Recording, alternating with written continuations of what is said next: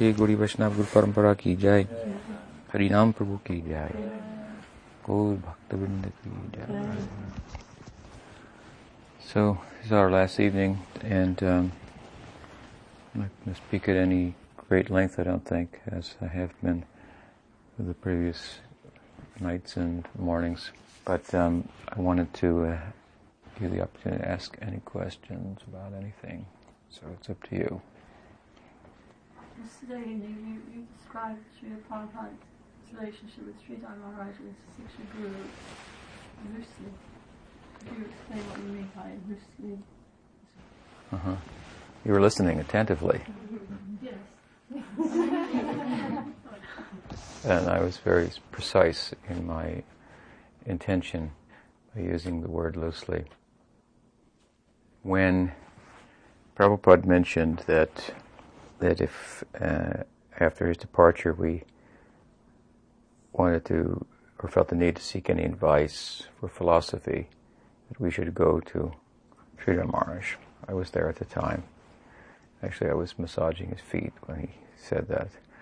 So, when he said that, after that, when he did depart, then leading devotees of ISKCON did go to Sridhar Maharaj and take counsel from him on philosophical issues and so forth. And there's uh, a historical record of much of that has been um, published in a little booklet called Our Affectionate Guardians. Worth reading to get uh, first-hand information about what transpired in those discussions.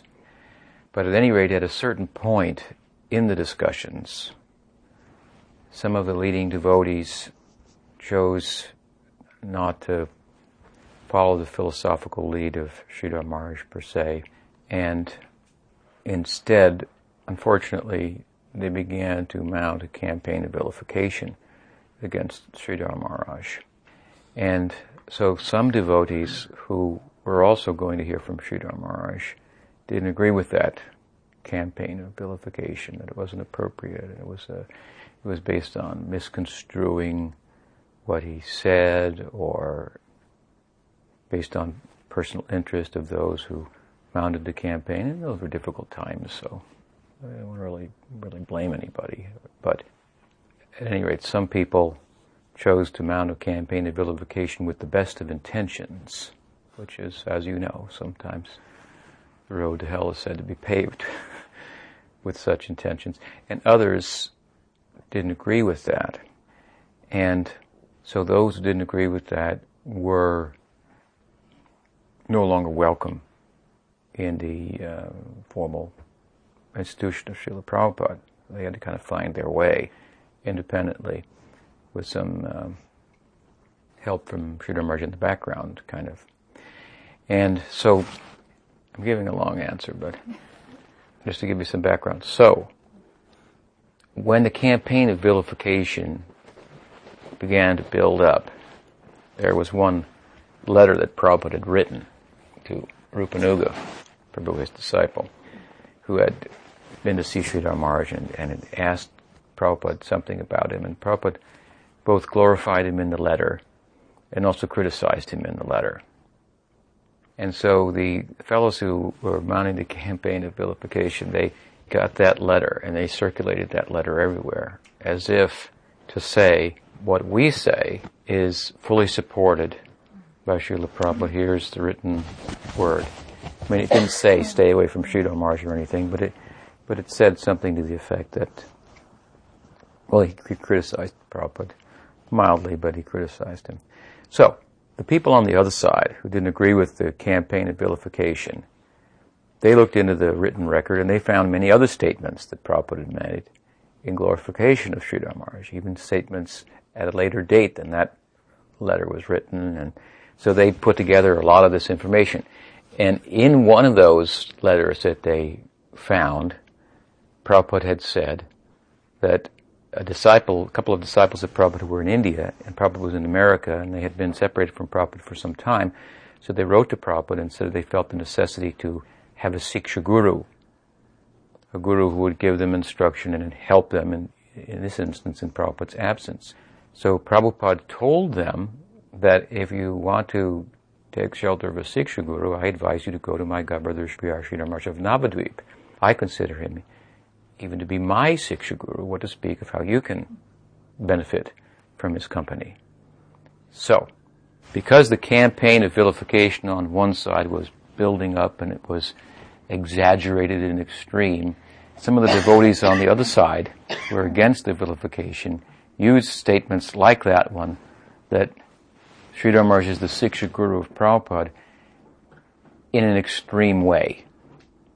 Also, then, the vilifiers and innocents on the other side, under their influence, reacted to that, as if to say, Sridhar Maharaj is you know, not the Siksha Guru of, of Prabhupada. He may have said, but the fact of the matter is he never referred to him in so many, except in few instances. And, and so, therefore, I want to state it accurately when I state that point, whenever it happens to come up in conversation, that the actual fact of the matter is that Prabhupada loosely accepted Sridhar Maharaj as his Siksha Guru. Now that's not something to take lightly, and it certainly says something for the person of Sridhar Maharaj and the regard that Prabhupada had for him. But he didn't in every sense of the term accept Sridhar Maharaj as his Siksha Guru. Like, for example, I accept Sridhar Maharaj as my Siksha Guru.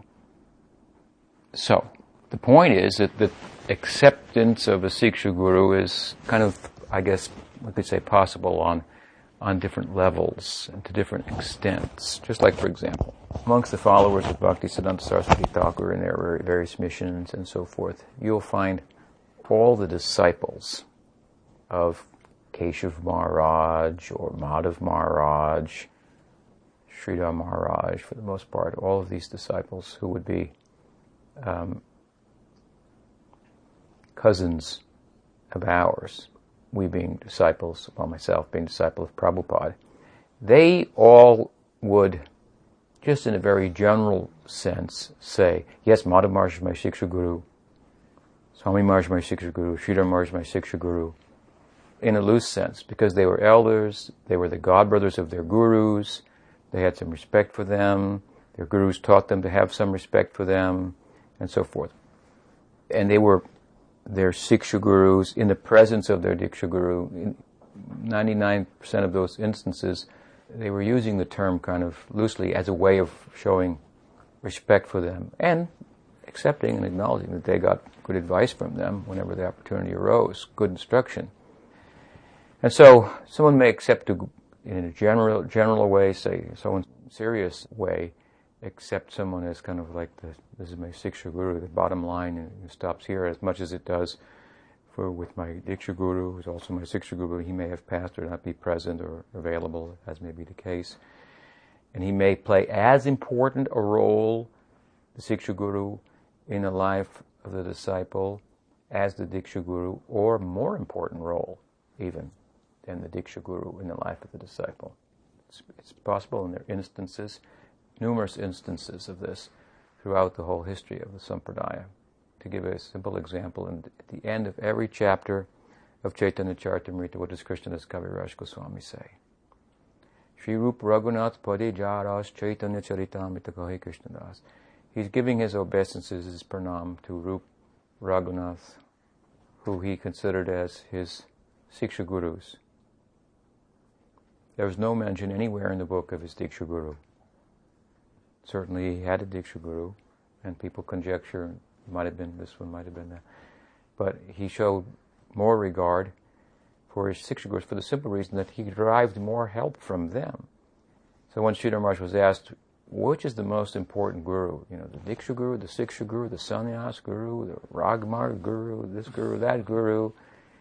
And he gave a very simple, very common sense, and very profound and spiritual answer. He said, the most important guru is the one that helps you the most.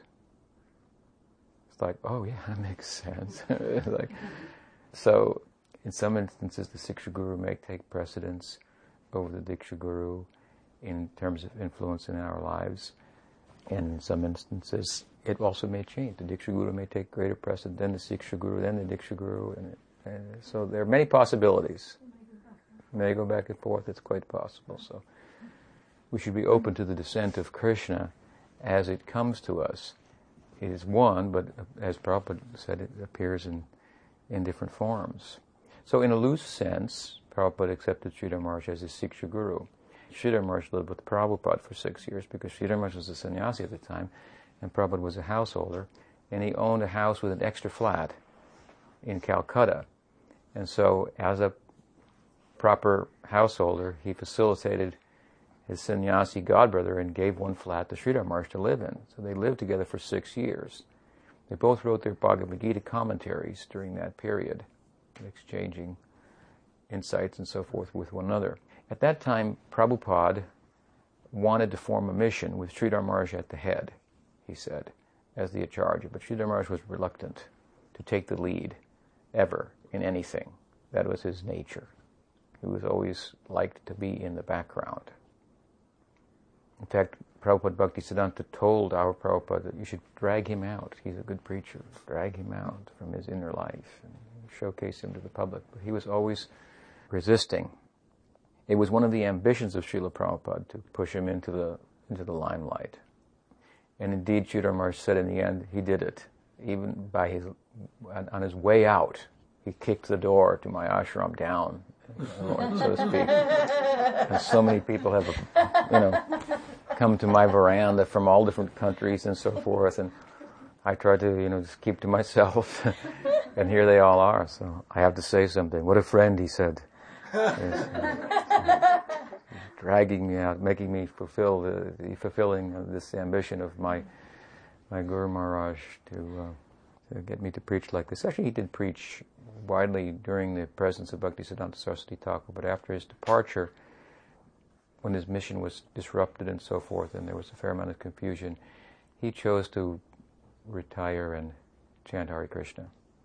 Basically, is what he did in Navadvip. And he made a bargain with Lord Nityananda Prabhu that he went to Ekchakra, the birthplace of Lord Nityananda, and he prayed that you give me residence in Navadvip Dham, that I can live there and do my bhajan and carry out the balance of my life. And at that time he got an impression from Nityananda Prabhu that said to him, You ask for my mercy, but you don't give your mercy to anybody. Because many nice people were coming and asking him for initiation, and he was refusing. He didn't want to take any disciples.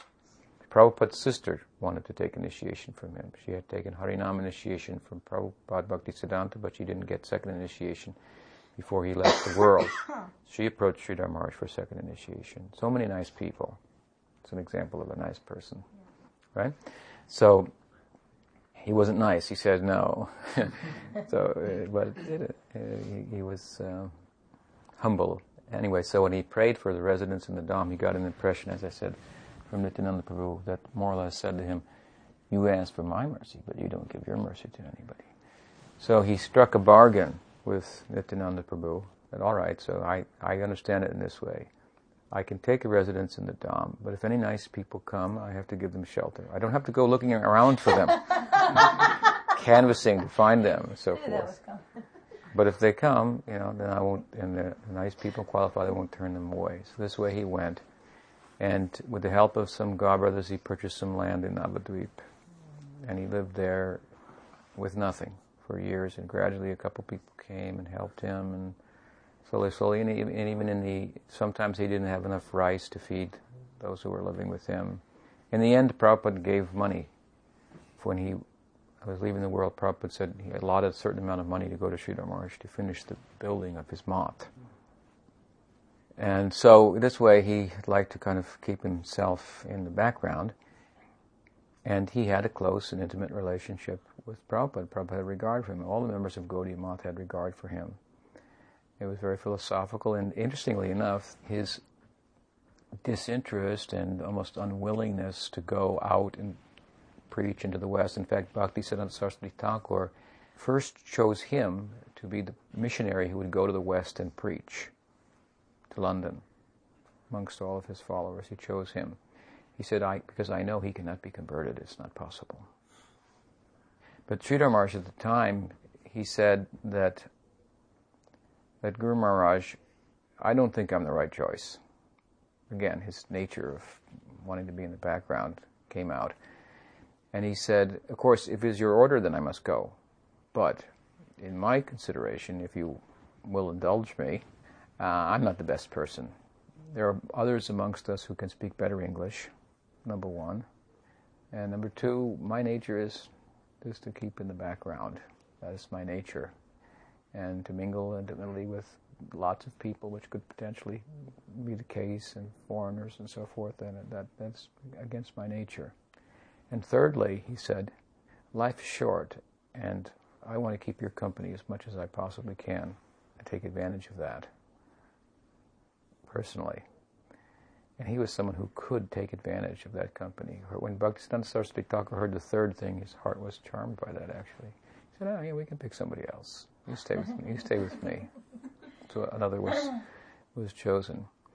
Sometimes some devotees used to say, oh yes, um, Bhaktisiddhanta wanted him to go to the West, but he didn't go. But actually, his not going was really his evidence of his spiritual qualification in the eyes of those who knew him.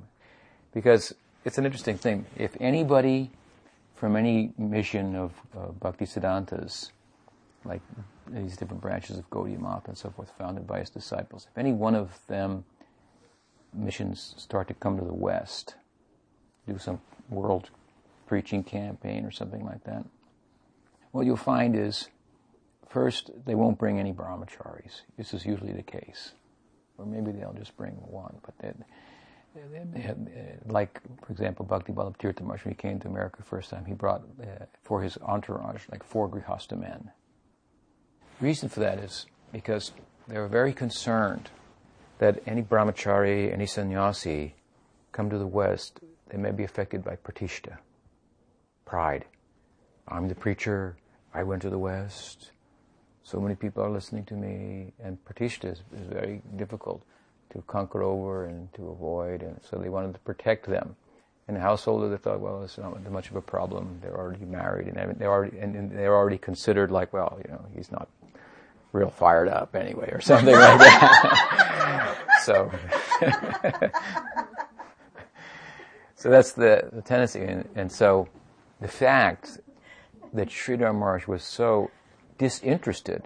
Just like even in a general sense, if you go to India, you can find so many young boys want to go to America. Immediately, you know, if this guy is suspect. You know, he wants to join. He'll be join the mission. He'll be a Pakha brahmachari for two years, waiting for that visa. He'll serve hand and foot, and just to get to America. you know, you know what going to America means for somebody in India.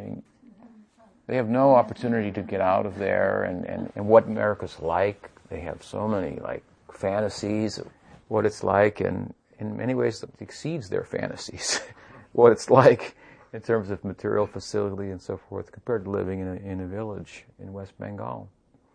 So, so many boys will come and they'll enlist, and it's not a big deal for them. It's like going to school for two years, you know, join the army for two years so that you can, you know, get a pension and, uh, you know, a good job and so forth. But if you find these boys that don't want to go to America, then you think, oh, and he's still interested in Krishna consciousness. Oh, then uh, maybe take him a little more seriously. So Sridhar disinterest was, for those in the know, indicative of his qualification. He had no interest in being in the front and uh, being known as the big, big preacher and so forth. So Prabhupada, amongst others, Prabhupada, of course, uh, had regard for him, and he had affection for Prabhupada. He always supported Prabhupada, defended Prabhupada when others would come and, and complain. You may have heard the stories when they came in, and Prabhupada was said, "Oh, they're just a bunch of bell ringers, these guys," you know, because they weren't helping in the preaching. They came to Sridhar Maharaj and complained that Swami Maharaj Bhaktivedanta is calling us bell ringers. And then Sridhar Maharaj said, in my estimation, to be a bell ringer in his mission, that is a big thing. said, it's such a big campaign, you should understand. So he was very close with Prabhupada. It's very clear from the record that he was the closest of all of uh, Prabhupada's godbrothers to Prabhupada. In fact, Prabhupada approached Sridhar Maharaj for sannyas first. He asked Sridhar Maharaj to give him sannyas. Sridhar Maharaj personally told me the story. And he said, but our families were so close. His family was so close with me. I lived in their house for six years. And for a man to take sannyas would mean to leave his family, and all the family could be upset with that and be up in arms. So he said, I was so close with his family when he asked me for sannyas, It was sudden, he said, for one. So I thought, well, maybe we should, I should tell him to be a little, slow down a little bit. And he laughed. And he said, but secondly, he said, I was afraid that his family would come here and cause trouble for me when, when I'm doing my bhajan here in my math. Break down my doors and, you know, what are you, you took our father, you took my husband, you know. These kind of dramas go on in, uh, in India. But he laughed and he said, because anyway, then he just went and took it from Keshav Maharaj. He was so interested in preaching. So they were very close and very intimate. If you study the conversations between Prabhupada and Sridhar Maharaj, when Prabhupada went to Sridhar Maharaj's math and brought some of his disciples there on a number of occasions, you can find also Prabhupada asks different questions, theological questions, and Sridhar Maharaj gives answers. And in fact, Prabhupada once said that everything I learned, I learned from Sridhar Maharaj. What he meant by that is, in many respects, the teachings of Bhakti Siddhanta were heard directly by Sridhar Maharaj, who was in the math, in the mission, directly serving and so forth. In fact, when Saraswati Thakur would give a lecture, many of the devotees couldn't understand it. Sridhar Maharaj was one of the people who they would go to and say, what, what was he talking about? What, what, did he say? And then he would explain it and give the meaning and so forth, so on. So I had that kind of relationship with a lot of devotees. And Prabhupada didn't live in close proximity to Bhaktisiddhanta Saraswati Thakur. I think he told us he met with him, you know, half a dozen times or so. Of course, he took every word uh, that, he, that, he, said at those times very seriously and made uh, made a whole life out of them, which is sort of extraordinary and exemplary. But practically, many of the philosophical insights and the uh, vision of Bhaktisiddhanta Saraswati Thakur he learned much about from association with Sridhar Maharaj, who was his senior godbrother. So he revered him, and uh, in a general sense, loosely speaking, accepted him as a Siksha Guru, and loosely because Sri Maharaj is my Siksha Guru, he tells me something and I accept it. Uh, well, for the most part. And just like I do with what Prabhupada would say. But Prabhupada would ask the advice of Sridhar Maharaj, and you know, maybe you take it, maybe he wouldn't. Not always, on practical things. Just for example, here in the East Coast, when Prabhupada got sick for the first time, I think it was on the East Coast that he got sick in America before he got sick, I think later in California. And um, so he was thinking that I might leave the world here in America rather than in Vrindavan. And it said that you should die in Vrindavan. So he wrote to Sridhar Maharaj for his counsel. He said, What should I do? I'm here, I'm getting some success with the preaching, but my health is not good, I may die here. Should I go to Vrindavan or should I remain here in the field and preach? He wrote to Sridhar Maharaj to ask his counsel. Sridhar Maharaj wrote back and said, in you know, my considered opinion, you should stay there and preach. But my suspicion is that had Sridhar Maharaj said go to Vrindavan, Prabhupada might have opted to stay anyway. I mean, he was his own mm. person under the care and grace of Bhaktisiddhanta Saraswati Thakur. And he felt his oats after some time, after the success that he was getting and the grace of Bhaktisiddhanta Saraswati Thakur. So, so he could even criticize Sridhar sometimes, as he did in that one letter. And when he brought that letter to Sridhar Maharaj and said, they're showing this and saying this, and we read it to him and he laughed. He said, ah, Swami Maharaj, even me he did not spare in his criticism. His old friend. then he gave his version of what Prabhupada had talked about in the letter, which was relating a historical incident and so forth, which was interesting and illuminating for us because we had the opportunity to realize that some of the things that Prabhupada spoke about historically were witnessed or experienced by other people a little bit differently, which is understandable. We all have that experience. For example, Prabhupada said really a few words about the breakup of the Gaudiya. If you put them all together, you'd hardly make a page, probably, in one of his books. And we used to take those few words as like a definitive dissertation on the status of Gaudiya Math post Bhaktisiddhanta Saraswati Thakur. But we have our own experience of post Bhaktivedanta Swami Prabhupada ISKCON.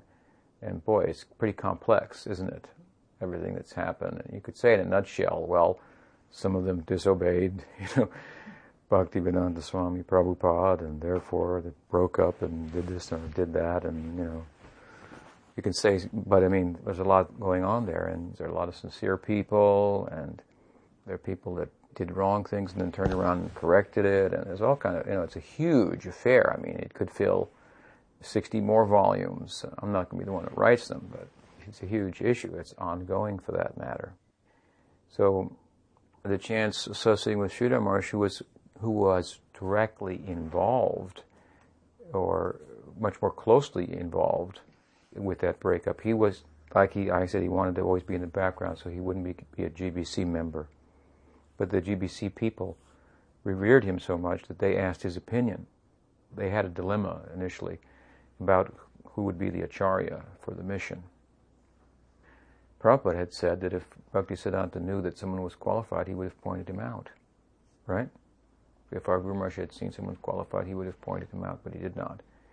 And then he said others they artificially made someone the uh, guru, and so many problems came.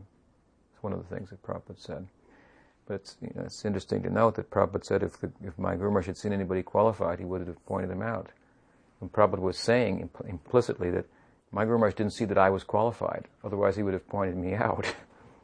but nonetheless, Prabhupada went out and seeing the state of affairs and having a desire to preach, he went and preached. And he was successful, and he certainly uh, showed that he was qualified. Others also did like that, but at one point in the beginning there was a dilemma because Bhaktisiddhanta Saraswati Thakur had said many, many, many wonderful things about one of his disciples who was seen to be a very leading devotee. His name was Ananta Vasudev. Bhaktisiddhanta used to say, which way I will go, Ananta Vasudev knows, in my lecture. If I say, I'm about to say a verse, he already knows that verse. And I've seen it, actually. There's a book published by some of his followers, all the things that Bhaktisiddhanta Saraswati Thakur said about him. Very extraordinary. So, he was a brahmachari. He was not a sannyasi. He did not take sannyas from Bhaktisiddhanta Saraswati Thakur. So that was indicative of also the, the, the possibility that he was a little disinterested in prestige and honor and so forth.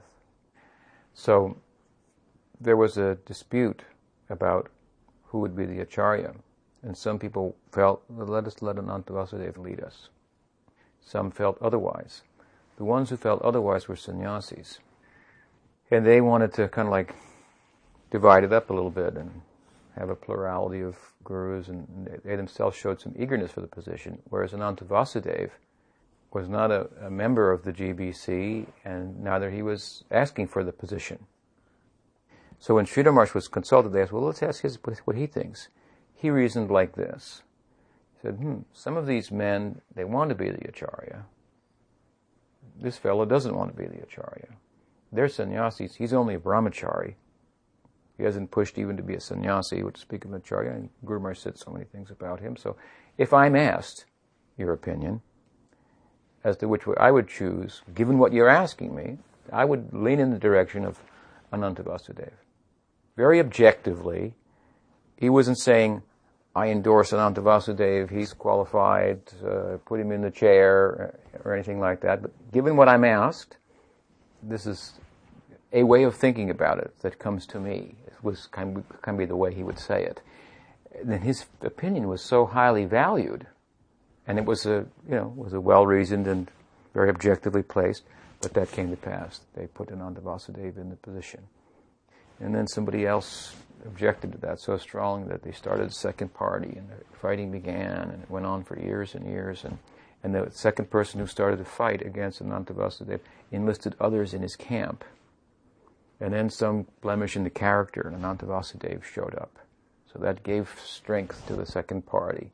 And when others joined the second party on the premise that, all right, we'll take over the mission and oust this Ananta Vasudeva, then we'll all be the acharyas. When Ananta Vasudeva was ousted, then that fellow who had enlisted the others kicked them all out. he said, I'm the acharya. So then they all went on their own, independently.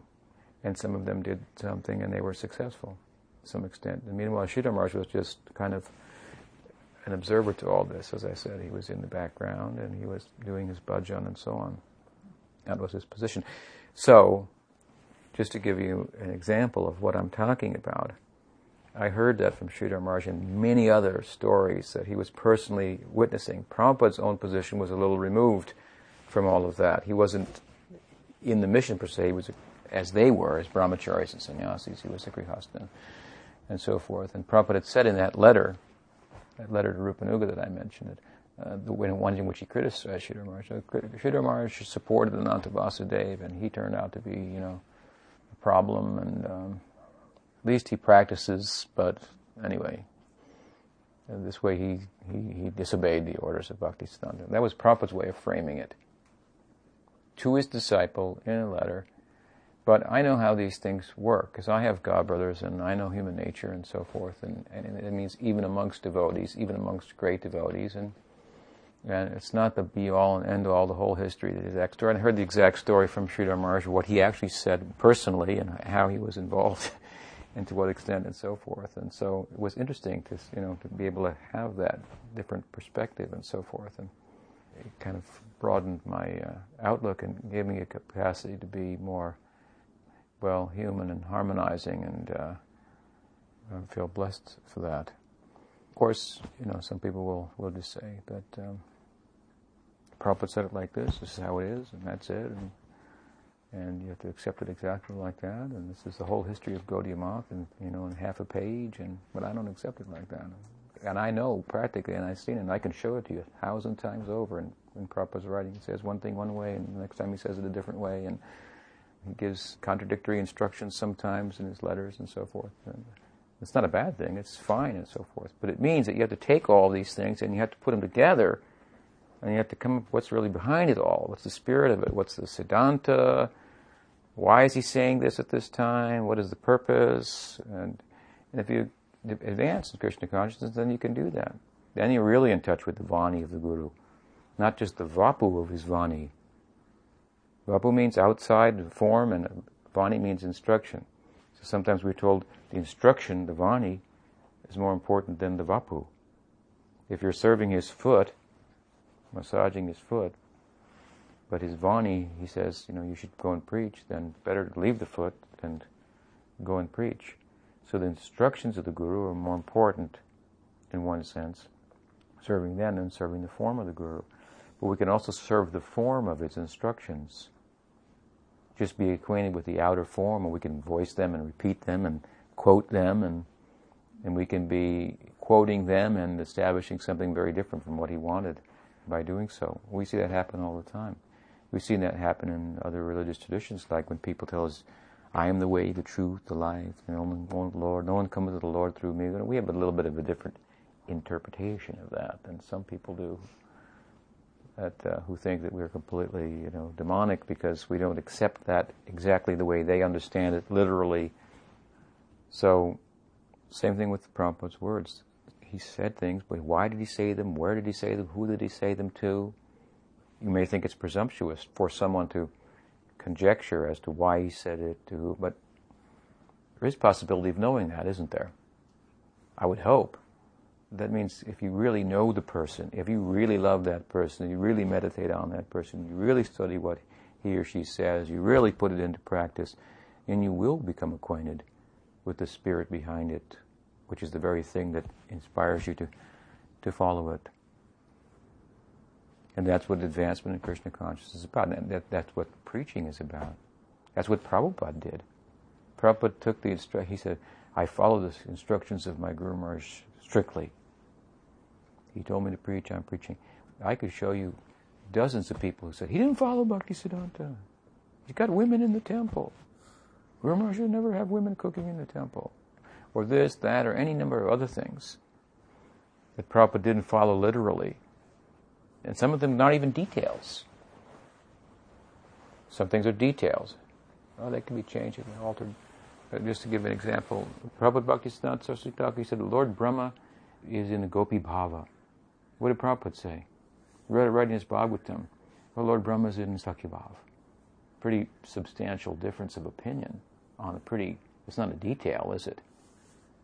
what to think. Is he a deviant from Bhaktisiddhanta Saraswati Thakur, or is there some higher way of thinking about all these things? What to speak then of details? If Prabhupada differed in details, he differing in the details only for the purpose of establishing the principle that was behind them, that made those details relevant at that particular time and place. That's what preaching is about. So Bhaktisiddhanta Saraswati Thakur, for example, might establish certain rules and regulations and for a certain time and certain place for a purpose. But a different time and place to apply those might not have produced, delivered the purpose, so they'd be altered. And someone who's only acquainted with the outside of the whole thing, so he changed everything. They came to see the fact that the purpose has been fulfilled and people are chanting Hare Krishna and happy and advancing in spiritual life, you see. Anyway, so loosely, Prabhupada accepted Sridhar Maharaj as his Siksha Guru.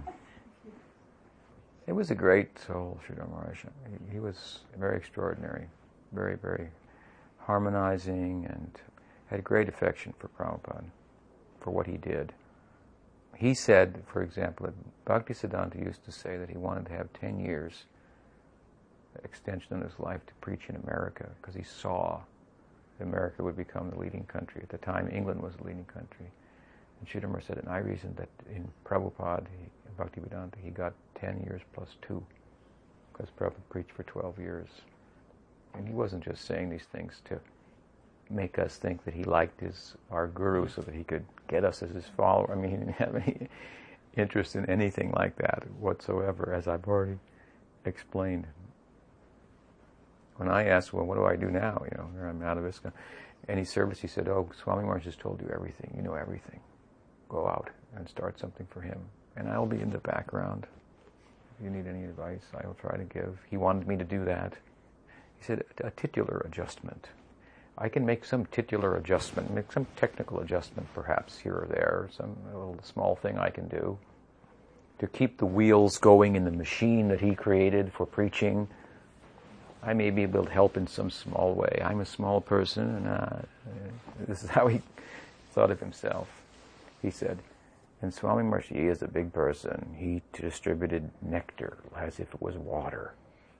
You know, valuable substance like it was everywhere. He gave. And I am a small person, he said only. And he really thought like that.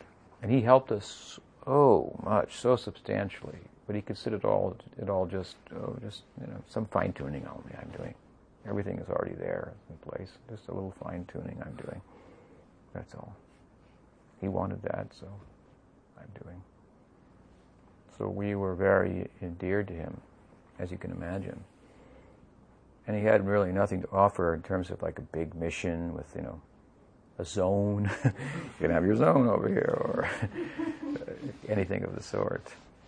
In fact, when more God brothers were coming, he got a little nervous because he said, you know, I got a little place here and I keep myself uh, kind of quiet like this and you all have a little bit your own tendencies and ways and you have your sentiments for Prabhupada and so forth and I kind of like to keep my mantra just kind of the way it is, the way it's been for like 40 years. So with money that Prabhupada's disciples gave him, donated to him. He took it and had someone buy some land just down the road for them. They could have their own land and they could be there and they could start something and do something in Navadvip. We are all fortunate because the fact of the matter is, even those who, for whatever reason, resisted him are, um, for the most part, taking advantage of his insights. He's like the Adi Siksha Guru for, for Prabhupada's disciples and grand disciples. That's what I couldn't understand. When I first really heard what he was saying, I realized, boy, everybody's got to come to grips with these insights. This is Krishna consciousness. It doesn't matter if they resist now, sometime in their eternal progress, they're going to have to come to deal with this, understand this point. So I thought, well, I'm not going to wait for them. I'll be there and I'll wait for them, but I'll wait up there. You know, I'm going to embrace that advice, that instruction. And true to form, many of the wonderful insights that he that came from him. Part of the preaching of so many devotees, and they don't even know even where it came from. It's kind of seeped into the whole fabric of the Gaudiya Vaishnava community, especially amongst the Western devotees. Just to give a simple example, a very, well, a prominent example, really. Now the devotees will say, you know, Prabhupada was a Shakti avatar. That insight came from Sridhar Maharaj said it. And then he explained how and why and what kind of avesh, what kind of empowerment, and so forth and so on. And, and uh, many, many, many things like that. They'll be preaching them, and they don't even, it's just kind of, it's entered into the whole fabric of the international Gaudiya Vaishnava community as it's accepted and without his name being attached, he's like in the background, you know. Some don't even know. Some may even criticize him using his own point, you know, inappropriately. I've seen it happen. so, and Prabhupada had great, great love for him. Prabhupada invited him to install his deities, Krishna Balaram deities, to oversee the installation of Krishna Balaram deities, and uh, the Ananta Sesh deity at the, runs the foundation of the temple in Mayapur. He came to that, but he was too ill to come to the one in, in Vrindavan. When he came to it in Mayapur, he said, and, and Swami Maharaj greeted me in his gamcha, like a little towel on the veranda. He said, so, so intimate was our relationship. They had lived together. He didn't feel he had to get dressed up necessarily. So anyway, they came. Sridhar Maharaj and his disciple Govinda Maharaj. There's a picture of them on that occasion on the veranda, all taking prasadam. Prabhupada and Sridhar Maharaj together. And so um, he came for the occasion of overseeing the installation of the Ananta Seshdi, which goes into the ground to support the whole foundation of the temple. And they took prasad all upstairs and everything, and then Prabhupada took Maharaj and put him on his bed and asked him, please take rest. And then Prabhupada went downstairs and performed the whole ceremony. So afterwards, Sridhar Maharaj's disciple, Govinda Maharaj, asked Prabhupada, he said, Swami Maharaj, I have one question. And he said, yes. He said, you invited our Guru Maharaj to come here and oversee the installation of the deity. But you have given him prasad and given him your bed, and then you've gone down and done the whole installation. How are we to understand this? this is his question. So Prabhupada said, yes, I have invited him and he agreed to come, and therefore it is done. He has given his blessing to that, his will. The will of the Vaishnava is everything. Then I didn't want to trouble him with more than that, and I did all the physical aspect himself. Because his will was behind I accepted his blessing.